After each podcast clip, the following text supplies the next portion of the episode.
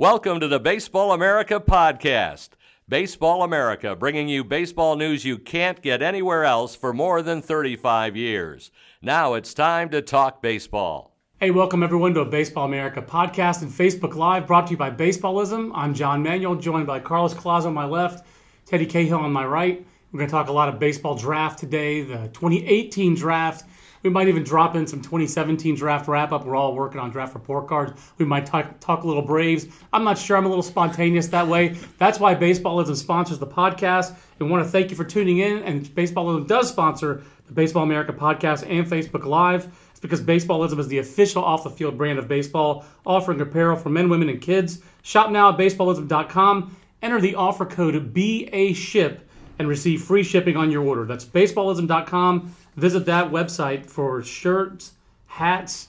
We've got the hats, we've got the shirts, Hoodies. we've got hoodies, we've got backpacks. So uh, we thank Baseballism for sponsoring us. And uh, later this afternoon, we'll podcast with a different crew talking about the playoffs. It was our daily playoff podcast that we did last year. That was a lot of fun, kind of unlocked a little bit of uh, the power of the Baseball America podcast, which we've been doing for uh, this is our 12th year of podcasting, if you can believe. We started in October of uh, 2006 in JJ Cooper's empty church, where JJ was the uh, audio guy.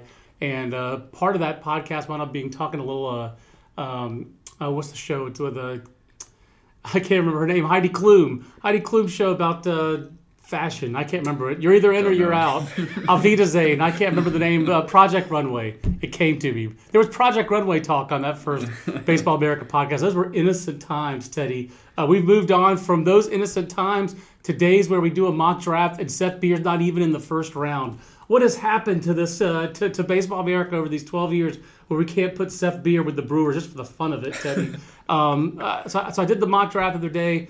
I guess uh, it's just a rule now that our first mock draft has to have a Florida Gator uh, at number one. A couple years ago, it was AJ Puk. Last year was Alex Faedo. This year it's Brady Singer. So, what does Brady? I'll just, I'll just start with that conceit. What does Brady Singer have to do to avoid the prior uh, pitfalls of AJ Puk, who fell to sixth, and Alex Faedo, who inexplicably to me fell to 18 in the 2017 draft? Well, I think part of it is um, just that the, there's a, this natural, you know, if they're if they start at one, they don't end up at one. I, I feel like that's where we're going as an industry recently. Uh, it's been since like Strasburg and Harper that I, I would say that the guy who was anointed as the early favorite for number one actually was able to go Right. and stay there and get picked there. You know, I mean, I, I- know we had Brendan Rodgers pretty much stay number one throughout, but he didn't get picked there. Right. So Carlos Rodon was a great example of a guy who, the end of the summer of 2013, we just talked about what a chasm it was between Rodon and the rest of the class, and he still went first for the college players, but did not go one overall. So I mean, I think some of it is just that you know these guys wind up getting picked over. Um, you know, Brady Singer didn't pitch anywhere this summer. It's not like people are unfamiliar with him. He was an unsigned second rounder. He uh, was the number one prospect on the Cape in 2016. He didn't have to pitch anywhere this summer. You know, they all saw him plenty this spring as well. But um, you know, people are going to look at him more carefully now. And he does things a little unconventionally. The arm slot is different. Right. He has you know he was an unsigned second rounder for a reason you know uh, that that was not a, a thing where he was just so dead set on going to Florida after the draft uh, as I recall he changed his Twitter bio to say Blue Jay That's right. um, I think and- the way that we like to write that is that he agreed to a deal with the Blue Jays, then he went in for his physical, and after his physical, it's not that he failed a physical, but after the physical, the deal that he agreed to beforehand was not the same deal afterward, and he wound up at, at Florida, and so far so good. He's been he has- healthy he has and made he's won every a national title. yeah. I mean, he came out of the bullpen uh, as a freshman and, and pitched just fine. He took the ball every turn last year. He threw like 120 innings. He looks electric. The fastball runs and moves an awful lot. Uh, you know, the breaking ball is very special. I think one area that he's going to want to shore up on that people are going to be looking at is the changeup. I know they've made you know that's an area of emphasis for, for Florida for him this year is to improve that changeup.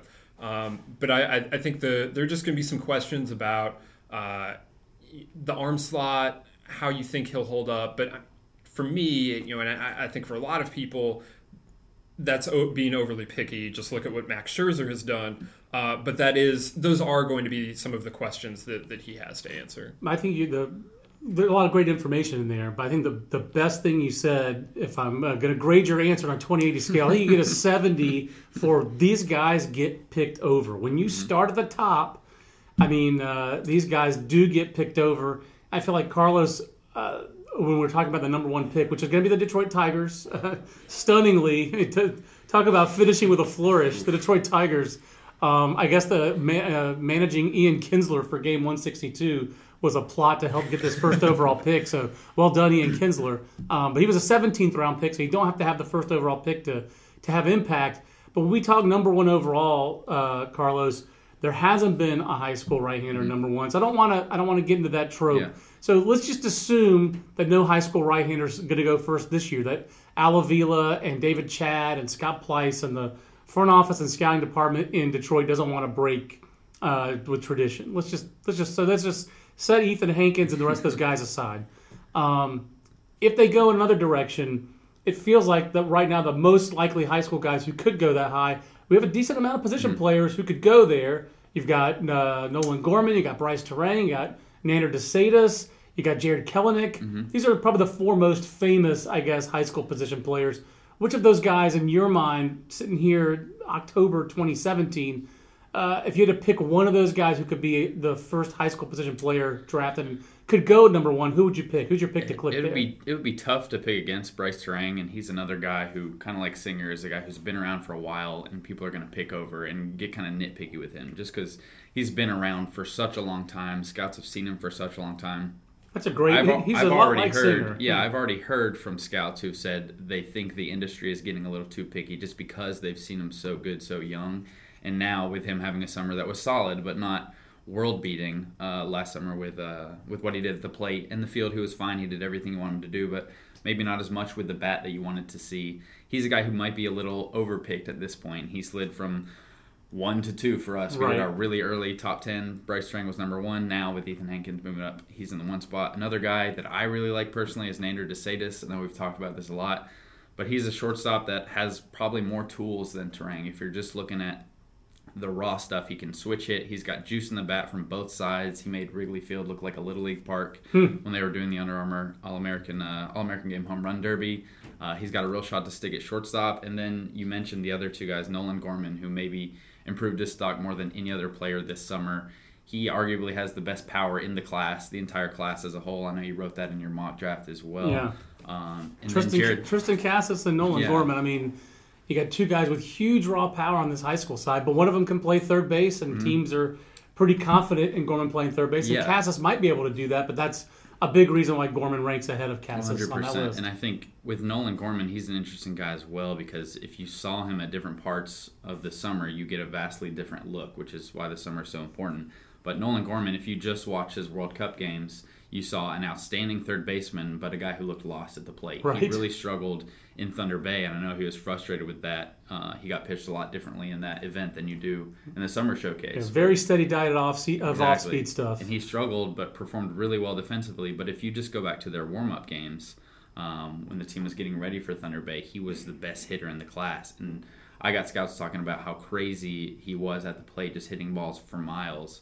Uh, he really raised his stock there, and just in the four warm up games they had before they went to Thunder Bay. So he's a guy who maybe scouts haven't seen as much consistency at this point, but he definitely has shown the tools. He's got plus power. He's got a really good hit tool. People are in on the hit tool from from what I've talked to, and he's got a chance to be an outstanding third baseman as a left-handed hitter. So that's a lot to like. And Teddy, I think uh, on the high school side, one of the guys who we, we see some of these familiar profiles, but we kind of were going back and forth in the White Sox pick the other day, and Jarred Kelenic. Just there's so many boxes that he checks that are a lot like uh, what we saw with Jeren Kendall from the most recent college class. Um, Mark Ujoa actually asked us on uh, our Facebook Live, could you see Kelenic making the jump to a top five pick? I like the hit tool, power potential, 6'5", 60 speed, 91 miles an hour from the outfield he checks all those boxes, but I mean, there was a reason, you know, that that Kendall wound up going to college. There was some rawness to the bat, but also Wisconsin outfielder. And the next this last month, as we see him in a couple weeks when uh, Carlos and Keegan Lowe and the crew I think you might be going too. This might be news to you, but go to Jupiter and watch the World Wood Bat Association uh, Championship that Perfect Game puts on. That basically will be it for Kelenic. I know he's going to play travel ball in the spring. He's not playing with his high school team in the spring, so maybe he'll get seen a little bit more than the average Wisconsin kid. But this is it for him. Like this is almost finishing school for him. Like this is the last chance he has to make a great impression and push himself into that top five. I imagine he'll go to Super 60 uh, in Chicago. Most Midwestern kids go to that. That's Super Bowl weekend, and that's probably going to be it. You know that their guys will go in and see him wherever he is, but that is that is it. And Jupiter is is the one of the last events that, that he's really going to be prominent on. And um, I mean, there is going to be. I mean, there are positives and negatives to that. Uh, the negative, obviously, is that you can't really help yourself in the spring. The, the big positive is that uh, if you aren't that great, most people are going to just dismiss what what happened. Um, you know, we, we see that all the time with these northern high school kids. Uh, you know, I, I- I think he has the tools to make that jump. I think it's going to be a significant uh, ask to ask a GM uh, to take a player in the top five that they haven't really been able to see against any sort of real competition. And honestly, it might be difficult to get a GM in to see a player like that just because of weather uh, and, everything. Um, you know, their schedules are, you know, I mean, they, they don't have a ton of windows Right. for the most part. I mean, AJ Preller excluded to, you know, go in and, and watch these guys. So he is fighting a bit of an uphill battle. Uh, but the tools are there. There's a lot to like, and I, I think he, uh, you know, maybe he can get in there. But um, you know, I, I think it's more likely that we see him in that, you know, six to 15, six to twelve range. The other Midwest uh, school that's affected by this is more on the college side. We have, I know there's a, lot of talent. We've talked about in past podcasts and Facebook Lives about how this draft class is going to be very Florida Georgia line centric. But um, Wichita State's one of the college teams that is going to be interesting to watch. Not just Greyson Jenista, but Alec Bohm as well. They've got some talent, Teddy, and they're going to. Those guys are going to be scrutinized early on the road. I don't think Wichita State plays at home until at least March. Uh, is there? I mean, how much do you think that might affect those guys? Because those guys did make a pretty strong statement this summer with Wood and the Cape. They did. You know, it, it, they play in a good league now. They move. They're. I mean, the Missouri right, Valley Conference year. was solid, but they're moving into the American, um, and the American is, you know, it's not a Power Five league because of football, uh, and they're frankly they're basketball, but um, they're. Uh, they are in, in baseball. They're one of the better conferences. They've they've proven that since that league came into existence. Um, and, and so Wichita State joining that this year, they're going to see some good competition. Um, and, and I think that Wichita State in general plays a very ambitious schedule that goes back before Todd Butler's days to, Right. to Gene Stephenson, but Todd Butler's really continued that in a lot of ways. So they're, they're going to be seen against solid competition. I, I don't think that's going to uh, much impact them. They do do a decent job of getting home. So, you know, I the, the northern college kids that have to travel some it, it is rough on them to some extent but they also have to be used to it by now i mean these are Right. juniors you know that this isn't anything new for them And these are, it does seem like those are some of the guys who kind of come on late as well. When and then the reason they come on late is that's when they're getting cross checked. You're not going to cross check a kid in the northern part of the country in February and March. You're going to cross check him later on as uh, as he gets seen a little bit more. We have a few Facebook questions, but I did want to go one more general question to you, uh, Carla, just about the the depth. I mentioned right-handed pitching earlier. I know we talk about Kumar Rocker and Ethan Hankins a lot, but there's a lot of depth to this high school Yeah. pitching class. Uh, you know, I, ha- I didn't mention Matthew Liberatore before. I probably should have as a contender for one overall, but I did want to focus on those, those right-handed pitchers. Um, the high school right-hander is a very uh, volatile phylum of player, but there are a lot of options Yeah. in this class. We have one email about Cole Wilcox. Okay. Um, one of the questions I should say that's on uh, asked to us on Facebook that actually comes to us from uh, George Blackburn, uh, friend of the program. Uh, he likes him a little higher. He said than where I had him. I had him 24 to the Cubs. Um, but Carter Stewart, Mike Vasil, Cole Wilcox. There's all kinds of different shapes and sizes of high school right-handers to take. Yeah, there are a ton, and honestly, figuring out these righties after you get outside of like the top ten in our list, we have Cole Wilcox number thirteen on the high school list. Uh, if you're curious about that, um, but really figuring out these guys from the like 15 to honestly the 30, 35 range. I asked a ton of scouts how they would line up these guys, and all of them have different answers. Just Right. because they all have similar stuff. Well, Not all of them. They're they're different, but they all have exciting stuff. All these kids are throwing in the 90s. Most of them can spin a breaking ball pretty well. Carter Stewart's obviously is an extremely exciting breaking ball. With Cole Wilcox, he's a guy who's six foot five, 220, and gets it up into the upper 90s uh, with two breaking balls and a changeup. That's really exciting. And when you're talking about a guy who's not even in our top grouping of pitchers, Right. You get a sense of the depth of this class. I mean, you go down really to I think at number 50 or 49, we have Dominic Pipkin, and he's a guy that's touched 96. Like he's at the end of our top 50 list, and there are guys who even didn't make the list who have this kind of projection and live arms and just really exciting stuff uh, that it's just going to take some more time to bear down on. It's you know I, I- there there have been years in the drafts I've covered where there have been really poor years for high school pitching. Like 2008 stood out because there was only one high school right-hander who who signed in the first round. and It was Ethan Martin. I mean, uh, Gerrit Cole didn't sign that year. Or the 20 I think it was the 2013 class where I went to Under Armour 2012 and the hardest pitch thrown was 93 miles an hour, and it was Brett Morales who wound up at Tampa and had some injury issues after he was at Florida and then Tampa. And I don't think uh, I haven't followed. I haven't seen where Brett wound up. I, I- for some reason, I think I, I think I saw him in this year's draft. Actually, hmm. it didn't pop for him. Connor Jones was the other hard thrower in that draft class, and you know, he got the high A, I believe, in the, the in the Cardinals organization this year. Obviously, helped Virginia win a national championship, but he hasn't really popped either from that 2013 high school pitching class. But those years are they stick out because there's so many more years where there's just giant depth of high school hmm. pitching and it just seems like they're more advanced now than they were 10 15 years ago. You see more guys who separate and this is just talking to scouts as well about it. I've run this by some guys even with draft report cards this year.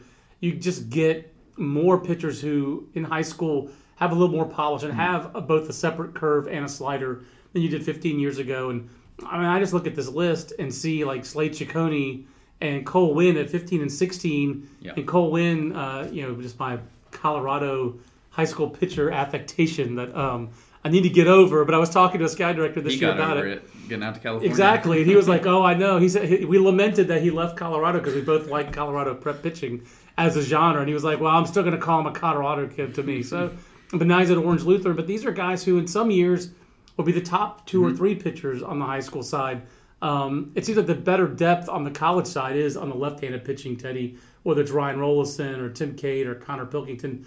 There's not necessarily a frontline left-hander other than maybe Rolison, um, but there is significant depth on the college left-hander side. Yeah, I mean, we don't want to forget McClanahan there. Yeah, oh, I Um, did. I did forget Shane McClanahan. I was only thinking SEC left-handers apparently. Yeah, uh, I mean, obviously he has some injury questions, but you know there are, there are a lot of uh, left-handers there, and, and McClanahan and, and Singer were part of this very impressive 2015 high school pitching group, especially in the state of Florida.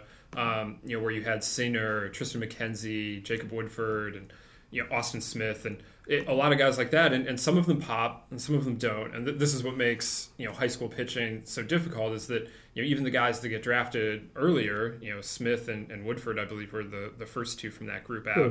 They are not. If you do it now, you're looking at Triston McKenzie and Brady Right. Singer being at the top of that group. So you never know how they're going to develop, and you know that that is part of the reason why some of these guys are getting forced down the board. You know, you might think like, oh, that's low for for this one guy or or, or Slade Cecconi or, or, or wherever, but um, it's a risky profile and teams are, are going to be wary of that and when you have college pitchers as an option that's much less risky so you can take ryan Rolison, and he'll only have two years of track record in the Yeah. sec because he's an eligible sophomore but you know that that's got more certainty to it than a, a, a- high school pitcher And the, the the other kind of genre before I get to the questions that always moves up is the college infielder. I'll point you to Keston Hiura last year. Even didn't even pl- uh, didn't even play a game at infield for UC Irvine. I think he played two after signing with the Brewers. But I love Keston Hiura as a prospect. Uh, first mock draft, he was ten uh, last March. How quaint a mock draft in March. That's the first mock draft. Now we did one in, in October, but first time last year he was ten. And we got some pushback on like, oh, he's not going to go that high. He wound up going nine because, or Logan Warmoth, another guy, had a good Cape, good sophomore year, wasn't a big time guy out of, uh, out of coming out of the Orlando area out of high school. But college middle infielders are a genre that moves up uh, in draft classes, and high school right-handers are one that moves down. But the college middle infielders like Jeremy Eierman's already up there. But if Cadyn Grenier hits, you know, we have him at 25 on our college top 50 right now. If he hits, that guy's going to fly off the board because he could definitely uh, play shortstop. if Nico Hoerner hits, well, I mean, he's not super physical, but if he hits in the spring and hits in the Pac 12, uh, you're going to see that guy go off the board. If Tyler Frank hits, he's going to go because he played with college national team. He's got a very high floor. He's caught in the past. Uh, he's an infielder now. Um, th- th- those are the kind of players who can who can move up. I don't know if there's anybody else, Teddy, who was on the 50 other college middle infielders that might have made your, your cape list or someone who jumps out in your head. But I, just, I think those are the kind of guys who jump up. You know, I, I think it's a year where we're kind of going to be kind of looking for these guys a, a, little bit. You know, I mean, the, there's Madrigal, and everyone you know is very comfortable with him, except that he's as short as he is. Yeah. Um, but every, everyone's comfortable with with what he can bring. Uh, but I, I think God, there is room for a Nico Hoerner or a Tyler Frank or a Nick Dunn. Um, you know, there there's a whole there was a whole group of guys near the back of the Cape 50 Mhm. that was kind of generally pushed there because you're probably a second baseman or you are a second baseman in Nick Dunn's case. Like a Um, Kevin Merrell in this year's draft. yes. Who was a guy who, yeah, he's a college shortstop. I don't think he's a pro shortstop, but flew up the board. If you're a college middle infielder, then they, you have more possibilities, the higher floor, and he had an impact tool in his speed. I, I would look for maybe a guy like Ford Proctor at Rice, who Yeah, had a good one. phenomenal freshman year and was a little bit down, not entirely terrible as a sophomore, but you know it was a little bit lesser than, than his first Little team freshman back, all, all yeah. American season. If he can get back to that and convince more people that he's a shortstop, I mean that that's a guy that, that I could look at to to make a run. And there, there are several players like that in this class. I think it was the Cape was littered with. I felt like um, Hmm. guys that are well, are they really a shortstop? But I mean, if they hit, either they hit and it becomes a non-issue, or they say, you know, yes, that guy can play shortstop, and we're willing to wait on the bat. Well, we'll take a few of these questions. And Gonzo Silva, friend of uh, friend of BA as well, says, "Do you think the A's should take Nick Madrigal from Oregon State in the first round?" Yes, that's why I had him. that's why I threw him there in the first round in the mock draft. Gonzo, I'm I'm, I'm all about Nick Madrigal. I'm all about Elk Grove High, NorCal. It lines up. He seems like he fits like as the ninth overall pick. That's not too high. It's, I don't think it's too low. I think it's just right. So um, he, he's right in the Goldilocks uh, zone for the first round of the draft. Francisco Paulino asks, "Where do you see Seth Beer going? Do the Mets have a chance?" I mean, Carlos, uh, I know college isn't your bailiwick here, Yeah. but uh, but Seth Beer, we all know Seth Beer. You've heard me rant about Seth Beer here in the office for several months. Um, the Mets probably do have a chance at him, maybe in the second round. Yeah, that's the thing with Seth Beer the whole time in getting these lists together is there are guys all over the board with Seth Beer. He's going to be one of the most polarizing players the entire time. I feel like while we're trying to figure out these guys, but just because of his tool set and the limitations he has defensively, uh, there are guys who are more in on the bat than other guys. I mean, it's just one of those profile questions where it just depends on your organization, your philosophy. Uh, and I know t- most teams don't draft on positional need. Right. That might be something you even have to think about just because he's so limited. Maybe an American League club will be more willing to take a guy like that. But at this point, we've just had so many people all over the board with Seth Beer. It seems like wherever we put him on our list, guys will tell us he's too low and he's too high. So Yep. I don't know what to do with Seth Beer at this point. I can't wait till the season comes and we see what he does with the bat because the summer might have not been what he wanted exactly. It wasn't great, but he's one of the best hitters in the class, and I feel like he's he's going to be that when the spring comes. So. I just I always like to look back at that. That 2008 draft was so heavy with college bats, especially left-handed bats. It was.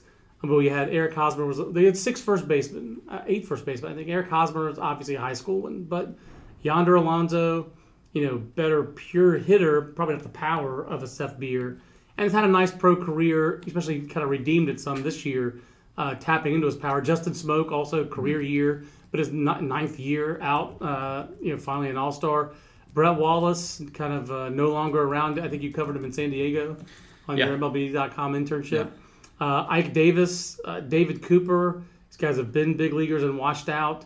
Uh, Allan Dykstra, I don't think ever got there. The one interesting thing with this class and Seth Beer particularly is there's a high school first baseman, Triston Casas, who we already brought up, who is is going to be a lot more attractive to a lot of guys just because Correct. he has an advanced tool set. He's a guy who moves around really well, is a great first baseman now, and most scouts that I've talked to think he'll be a plus defensive first baseman. the value in that is what you want to take. I mean, first base is not a premium defensive position. Some guys think he might be able to play third. It might be a little bit of a, a stretch at this point, but Right. I've seen him play third, and he moves around, grabs the ball well, throw. He has a strong arm, 60 Right. arm at this point. Uh, it's going to depend on what you believe in the bat. Obviously, the high school guys are a little riskier as well, just from a hitting perspective. But when I look at Seth Beer and think of him, uh, I can't imagine many teams think that Triston Casas is worse. Uh, or, or just the overall profile, right. I guess, is going to be interesting with him because I think it has to be. you do have to compare high school versus college. Yeah. But if you want to look at the tools, Triston Casas has the tools. If you're looking at bat first guys, and another thing is that Casas has a better wood bat track record. That's to me Yeah. the other thing that knocked, for me, Seth Beer out of the first round.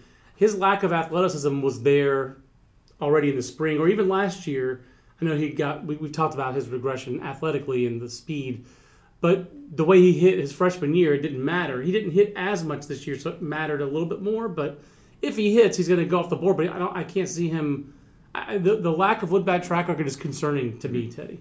It is. I mean, the what, what he's done, um, you know, the last two summers with Team USA has not been encouraging. Yeah, Uh, four it- extra base hits. yeah, I mean, it's it's not what you're seeing at Clemson. Uh, you know, for whatever the reasons, um, you know, but it, it's tough when when you go and you watch the college national team, you don't see him the way you see him when you go and watch Clemson. And I mean, he's not hitting, you know, three and four, and he's not It's not the confidence either. He doesn't. He doesn't own the, the batter's box with Wood. No, I mean you you roll into a Clemson game and everyone is very excited anytime Seth Beer comes to the plate. You can't miss the guy. You watch him with the national team, it doesn't feel the same way, and you know I mean so he has to get over you you, you have to get over that. You have to get over the athleticism. You have to get over the position, and I think that's a huge issue. Is that if you look at the last few years, we've had Brent Rooker and AJ Reed, guys who just absolutely destroy baseballs in college Dominated. and they're first baseman and they can't get into the first round. I'm not saying you can't do it. Evan White did it. You know, he may or may not end up as a first baseman, Right. but you know, if you're going to be that kind of, you know, base clogging runner and limited to first base, you like the two best examples we've seen have gone, you know, just outside the first round and I'm beginning to think that that is where Luken Baker and where Seth Beer end up. Those are uh, outstanding examples. I like that. That's why I wanted to make sure I asked you that question. We'll wrap up with a couple more. Uh, Mark Wilder asked, "What about Connor Pilkington to the Mets at six? That feels a little rich, Mark, for Connor Pilkington. He's not really a true plus pitch for Connor Pilkington, but he does check a lot of boxes. He's physical. He's left-handed. He's very young for the class. He does throw quality strikes. If this stuff takes a step forward, I think I can see that. But I think he's the other. He's the second Magnolia State left-hander this year's draft uh, on the college side. I think Ryan Rolison at six makes it more sense. But obviously, we put Shane McClanahan there in the uh, in the mock draft. Chris Molnar asked, "Sorry if I missed it, but you, uh, if you said it, uh, where will the Tigers go for number one, uh, Brady Singer?" But that's all in the mock draft. If you go to BaseballAmerica.com, you can't miss the mock draft. Last but not least, John Urkala asked a long question. I will paraphrase about why, how the West Michigan Whitecaps won so many games in low Class A without like big time prospects and prospects and winning in the minor leagues definitely aren't necessarily correlated. When you see them correlate, I think you get really excited for a team such as two weeks ago, the AAA championship game where Willie Adames and Brent Honeywell and Diego Castillo and you know Kean Wong and these prospects carried Durham to a championship over a similarly prospect laden Memphis team that won the PCL that had Jose Adolis Garcia and Tyler O'Neill and Dakota Hudson starting one year out from being a Mississippi State and being a first round pick. So you can have prospects who win, but you don't need prospects to win. Certainly not in low class A. Um, so yeah, Isaac Paredes and um, Daz Cameron, they did get some prospects later in the year. Um, but yeah, you don't need prospects to win in the Midwest Midwest League. That is uh, certainly the case. So um, good stuff though, guys. We're gonna have a ton more draft con- uh, content coming up. I'm not gonna waste uh, everybody else's time and make these. I was gonna put them on the spot and talk about the Braves, but uh, that is a that's a whole other podcast. It's a whole other show. I think JJ could talk for like I don't know Yeah. five hours, eight Have JJ hours, take that. however however long you want. I, I If we- think JJ's got for If you. we were sponsored by Five Hour Energy, I think we would do that and put JJ to the test with that talking Braves. But we're not sponsored by Five Hour Energy. We're sponsored by Baseballism. So we thank you for tuning in today. Our podcast at Facebook Live was sponsored by Baseballism. Don't forget to shop now at baseballism.com and enter the offer code BASHIP to receive free shipping on your order. Visit baseballism.com, shop for hats, shirts, and much more today for Ted Cahill and Carlos Collazo. I'm John Manuel. We'll see you on the next Baseball America Facebook Live. So long, everybody. This concludes our program. Want more in depth baseball coverage? Be a better fan. Visit baseballamerica.com to get more comprehensive baseball coverage.